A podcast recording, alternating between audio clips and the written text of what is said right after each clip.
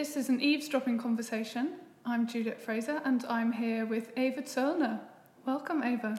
You just Hello. came from Germany yesterday. Yes, right? thank you for the invitation. I'm super happy and excited to be here in this very special place. Yeah, it's true. We're sitting in the chapel again.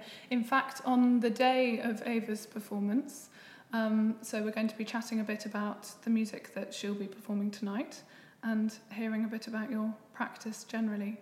So, do you want to maybe start by telling us a bit about the program that you've chosen? Oh, yes.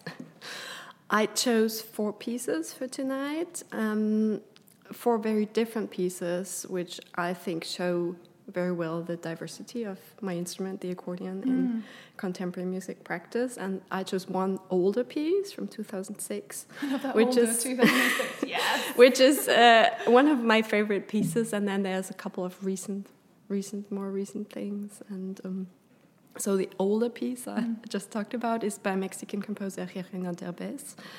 And it's one of my favorite pieces because, I mean, the accordion is a very human instrument. It's very closely attached to my body when I play, and it's really breathing with me, and it's like an extension of my lungs.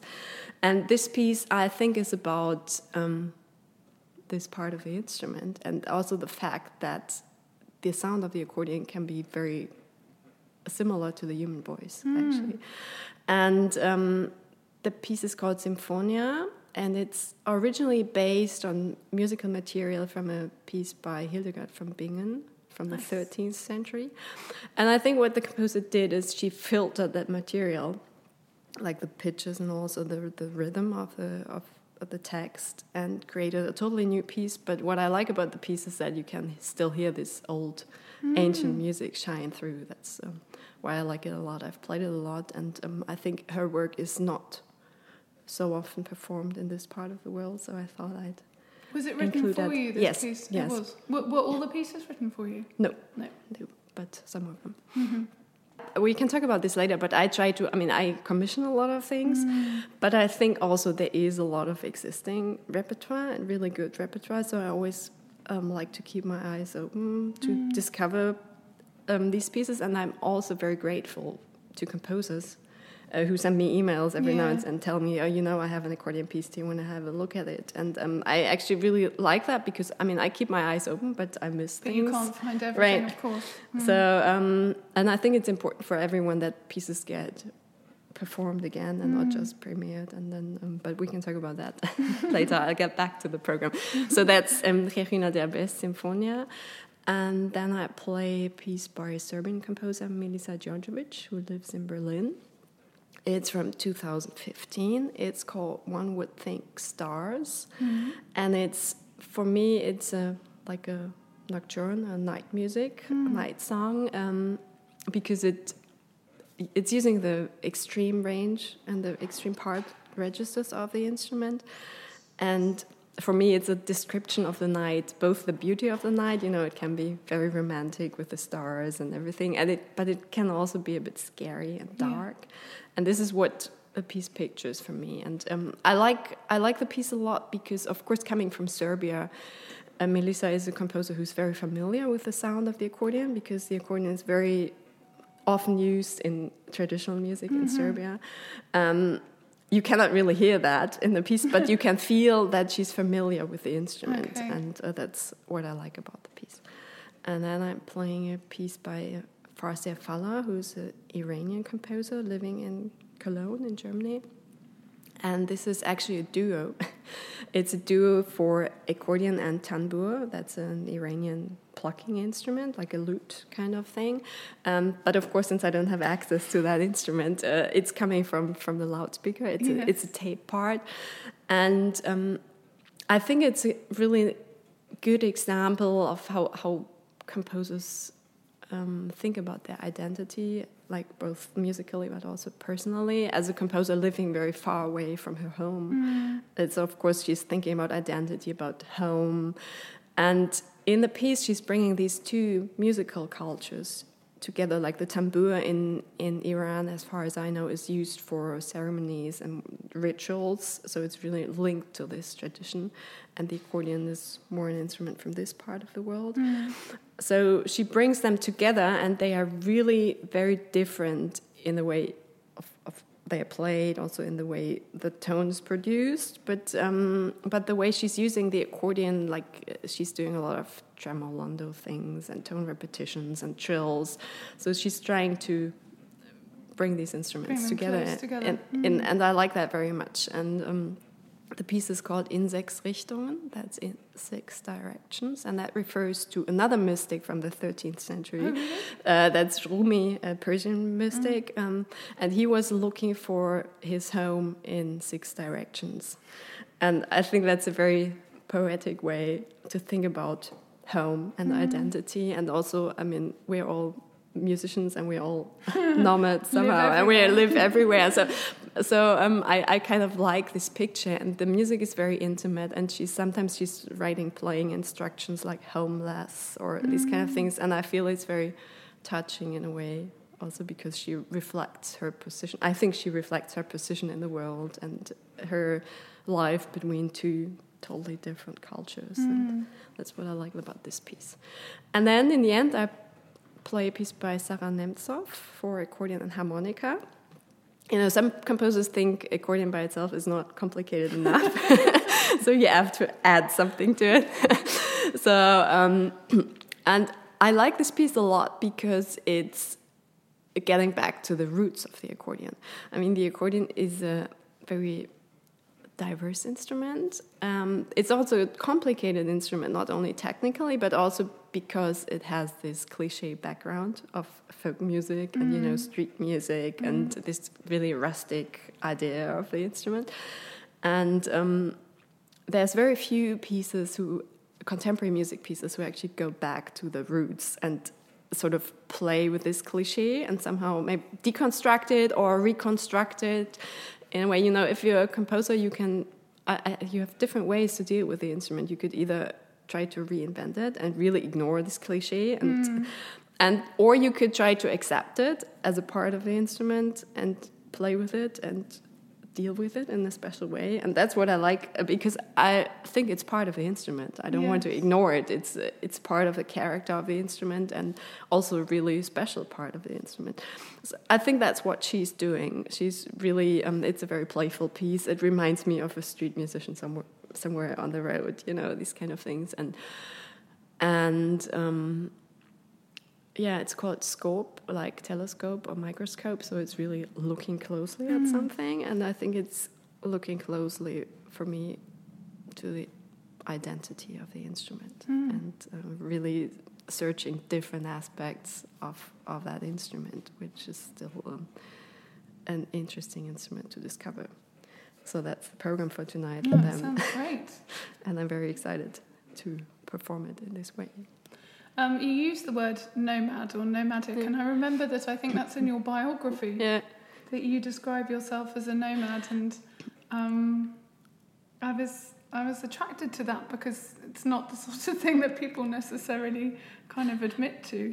yeah, but I, I, I think, I mean, you're a musician too, so I think all of us are nomads in a way, living Yeah. out of the suitcase Yeah. 200 days a year, you know, and having to adapt to different parts in the world really quickly. And that's, I mean, it's a challenge. It's also, I- find it super inspiring.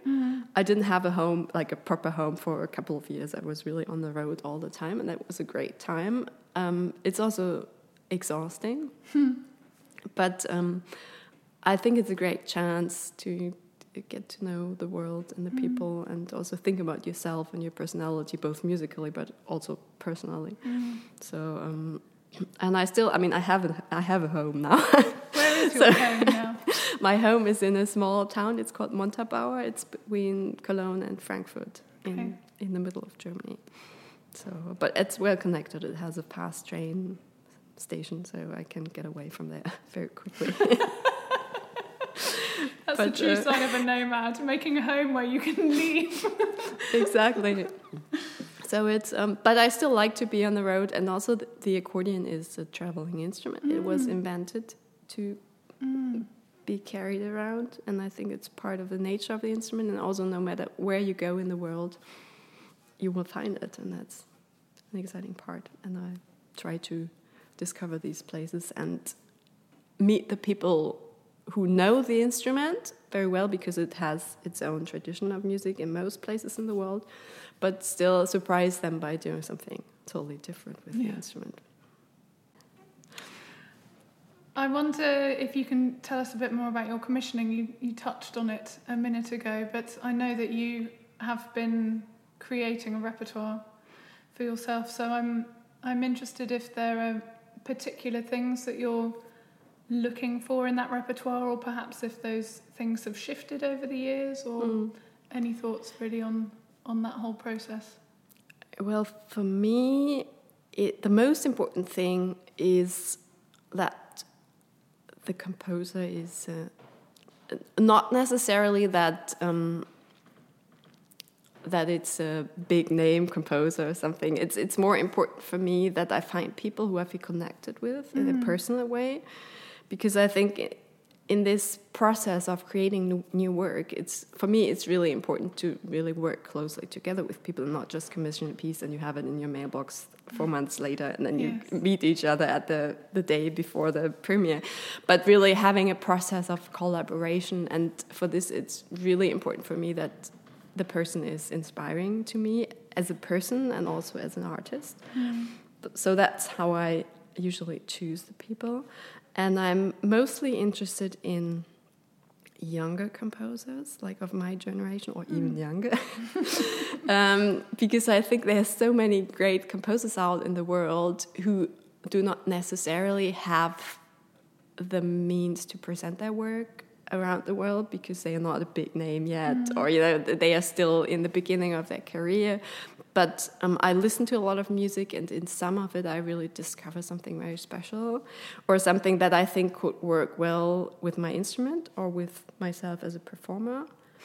And that's how I choose the people. And um, I've been really lucky uh, in the last couple of years because I commissioned a lot of pieces and most of them were really good and uh, became part of my repertoire mm. because I think that is so important both for us as performers but also for the composers that you not just perform a piece once. Yeah.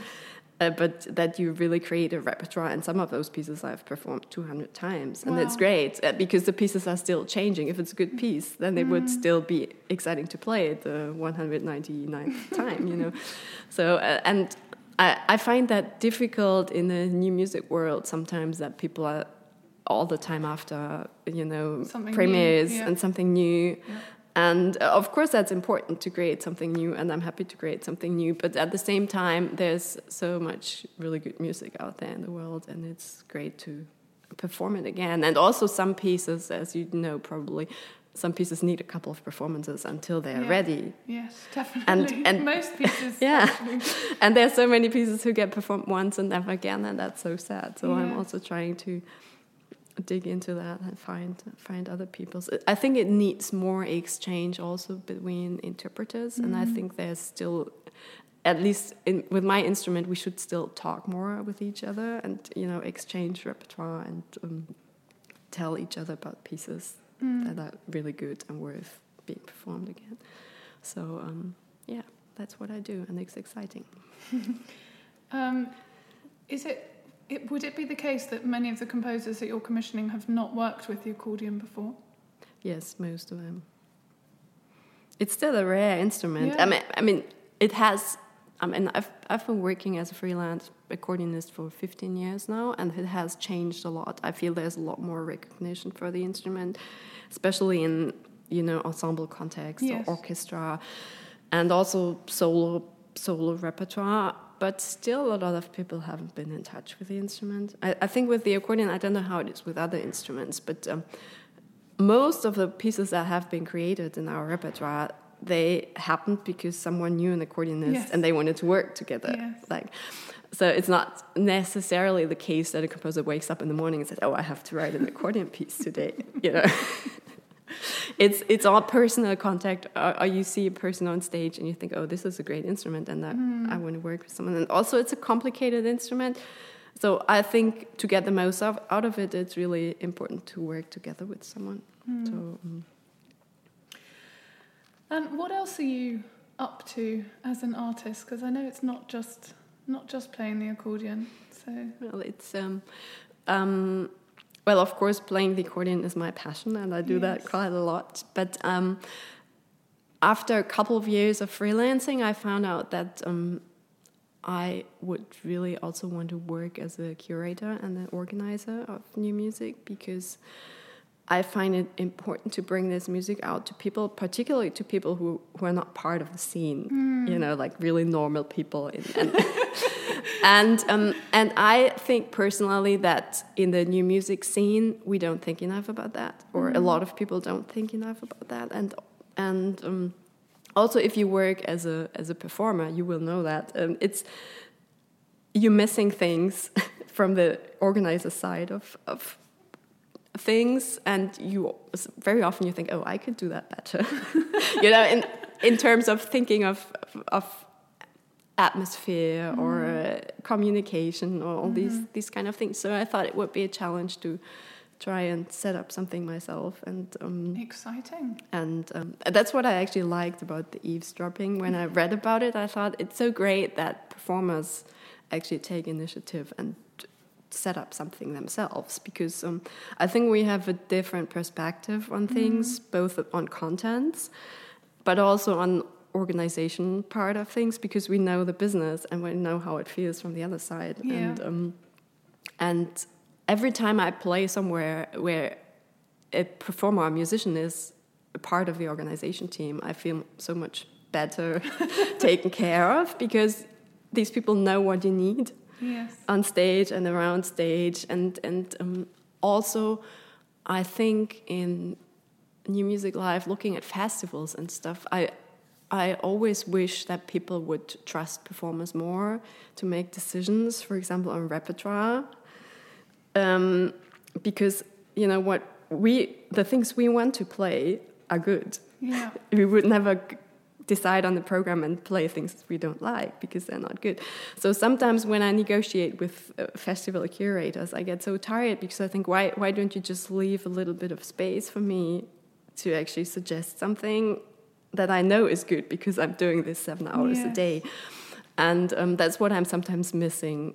And that's why I thought I want to do something where I invite artists that I know and I really think are great artists, but I leave it open to them what they want to play, like you do here. Mm. It's so great because I, I can just I could choose what I wanted to show to yeah. the audience, and that's uh, very rare that you can actually do that. It so, is, It is very rare. I have I have the feeling that it, it is on the increase. Yeah. And um, actually, the the places that come to mind, the the other festivals that I can think of, which are um, performer led in terms of the curation um, have also been set up by performers. Yeah. So it's clearly it's clearly a thing.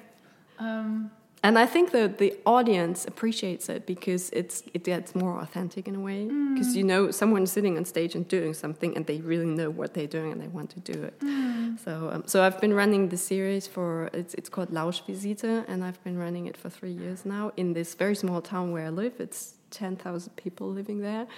So it's it's really in the middle of nowhere, but people come and people like it, and people are just curious to hear this kind of uh, thing, and it's they have never heard this kind of music before, yeah. so it's really opening a new door for them. And yeah. that's what I really I really like, and it's it's an I mean, it's still important for me to be on stage myself, yes. but I also learn a lot from the other from the other side. Yeah. Oh, congratulations! So, Three years, it's a triumph. and you plan to keep going? Yeah, I'm, I'm, going. I got the funding for next year, and I'm working on the rest. Great. I mean, as you know, it's always depending so much on funding and, mm. and politics and everything. But uh, I think it's really worth it. Mm. I mean, mm. I have these moments. I'm, I'm sure you know these moments too, when you get really frustrated because your grant got denied, or, or you, you know. But I think it's worth doing this mm. because. Uh, it's important to get this music out to the people. So yes. I think that's a good place to stop. Yeah. Taking the music out to the people, uh, which is what you're going to do for us tonight. In a couple of hours, In actually. a couple of hours, that's right.